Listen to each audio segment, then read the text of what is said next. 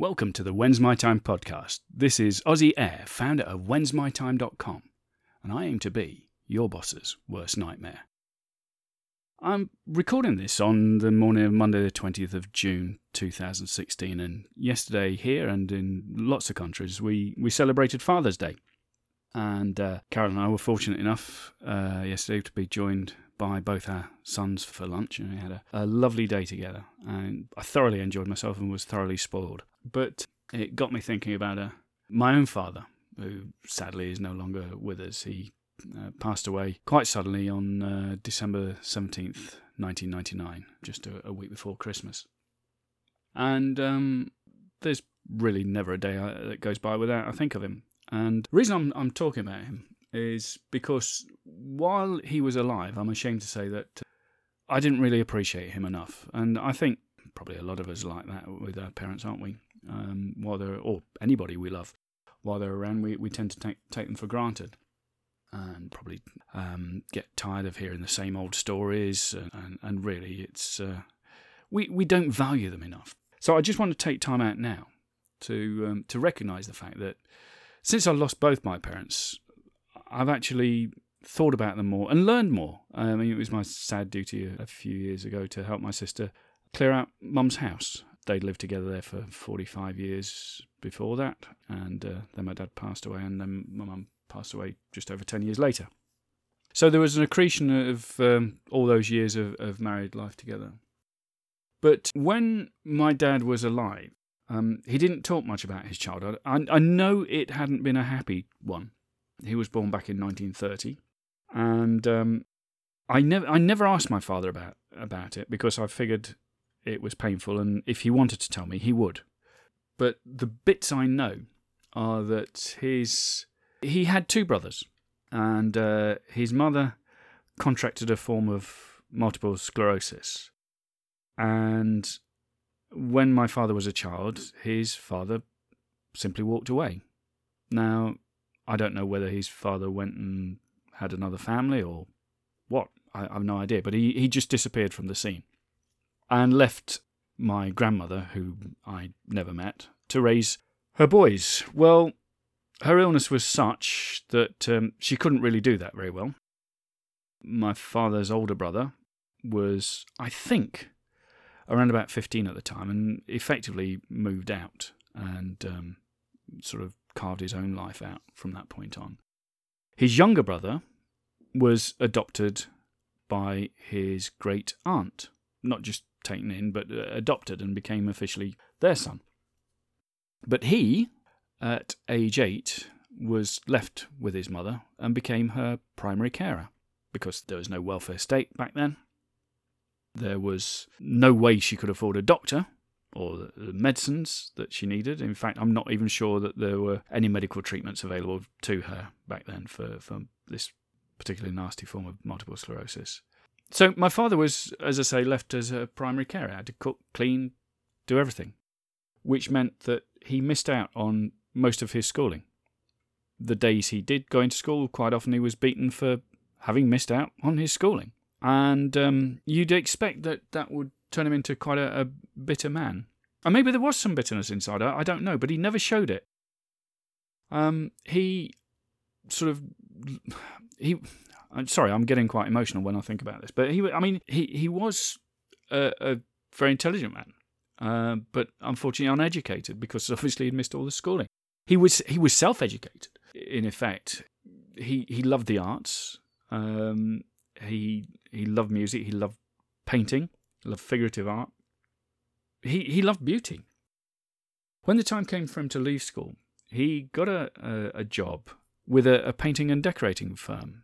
And he, he quite rapidly rose to um, be sort of manager of the shop, if I remember rightly. Uh, sorry, forgive me, some of this is vague. But he, he was fairly well respected by, by about 18, which was quite an achievement considering what he'd gone through. However, then came uh, back then we had conscription, we had national service. Uh, it was after shortly after the war, and he had longed. His dream was to join the RAF. However, he couldn't leave his mother. There was no one to care for her. He had to be home for his mother. So his only other option, he couldn't, he couldn't therefore join the forces. So the only other option was to go down the mines, the coal mines, because that that was the option. Then there were there were either the forces or there were the coal mines. Um, they were called Bevin Boys, after uh, the politician who brought in the scheme. And so my father went down the mines, and that's pretty much where he stayed until he retired. Physically, quite broken.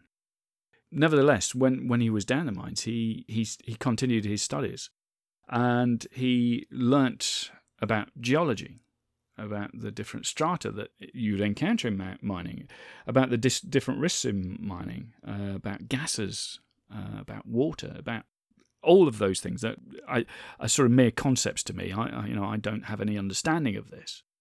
And he learnt Minecraft, not the game. I'm talking about real Minecraft. And he became first what's called a deputy, and uh, latterly he became an overman, which is the equivalent of a foreman in mining terms. But he always felt that he should never ask his men to do things that he wouldn't do. In fact, after his death, I've heard from men who worked for him who told me that my father would often would often do far more of the heavy work, far more of the heavy work than they ever did. And yet they were they were actually getting paid more. It was it was one of these uh, anomalous situations whereby the, the miners themselves would get generous overtime payments. I, I, when I say generous overtime payments, no amount of money was enough, as far as I'm concerned, for the sort of work that they did and the danger that they put themselves in daily. Whereas my father wouldn't. He he would take home less money than them by dint of the fact that he was supposed to be managing them, but he was sort of mucking them and leading by example. Now, whether that's a good or a bad thing, I don't know, but I do know, I do know that his men loved him.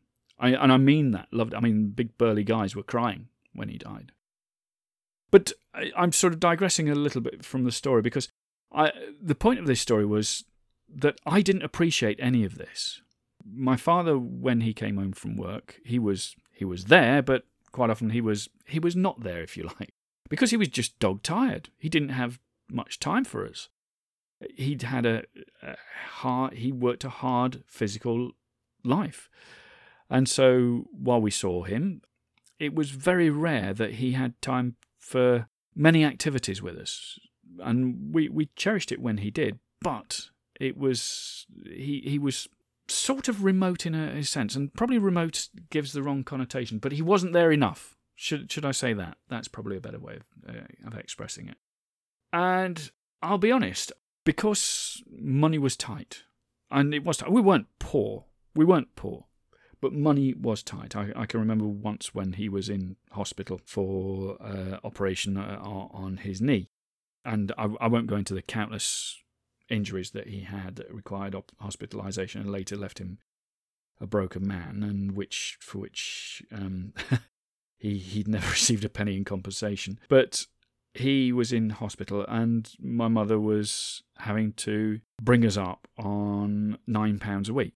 Now this was back in the the late sixties, but uh, nine pounds a week. That's it, even back then was not much money. So our life seemed to be measured out in what we couldn't do, rather than what we could, and uh, most things were other people did them. Uh, particularly anything that seemed exciting. It wasn't for the likes of us. And I kind of resented that. I, I, I thought there was a, a, a, lack of ambition there. But I, I totally misread the whole situation. Totally misread it. Because when I think back to my father's beginnings and how he totally missed out on his education, and yet he loved learning, how he had to look after his mother, who, who died when I believe he was 21, as I say, it was well before I was born. And when, um, when I think that my mother had a similarly impoverished upbringing. Um, her, her father was a, a, miner, but this was the days before before the nationalisation of mining, and the payments were a lot less generous then. And attitudes were different as well, because in those days that it was seen as quite the norm for uh, a man to finish work and spend the wages on beer uh, before getting home and um, giving the wife what was left, rather than the other way around. So she similarly had a not the um, not the excuse me best start. Uh, sorry, as I say, I get quite emotional when I'm talking about it, but not the best starting life. But but let me let me tell you, my parents were the first generation to buy their own home. Now that might may not seem much today, but when you've come from generation after generation after generation of people who lived in rented accommodation, buying your own home is a massive step. It's a step into the unknown. They bought their own home. My father rose through the ranks through his own study and hard work. They lived to eventually visit countries that, as children, they would only have heard of. They put both me and my sister through the old fashioned grammar school education, which, incidentally, again, I have to hold my hands up, I totally wasted through my own selfishness and through my own lack of understanding of the the sacrifices that my father made to keep me on at school beyond the, the state school leaving age when money was tight. And he paid for that with his broken body. And yet, I had this idea that they had a lack of ambition, and nothing could have been further from the truth. Of course, they had ambition. They were the first generation in their family to, to own a home. They had ambition for us, myself and my sister. They put us through grammar school, gave us the best education that they could afford. And it's only latterly, as I get older now, that I look back and realise what an idiot I was in not recognising any of this and not valuing any of this. And now it's too late for me to tell him in person. So, what I'm saying is, and I know this is the day after Father's Day, but if your father's still alive, and indeed if your mother's still alive, don't wait till next Father's Day. Tell them today how much you love them and how much you value them. And that's it. And you'll be amazed that when they're no longer here, how pleased you will be that you did that. This has been Aussie Air, founder of When's My Time, and I can tell you, your time is now.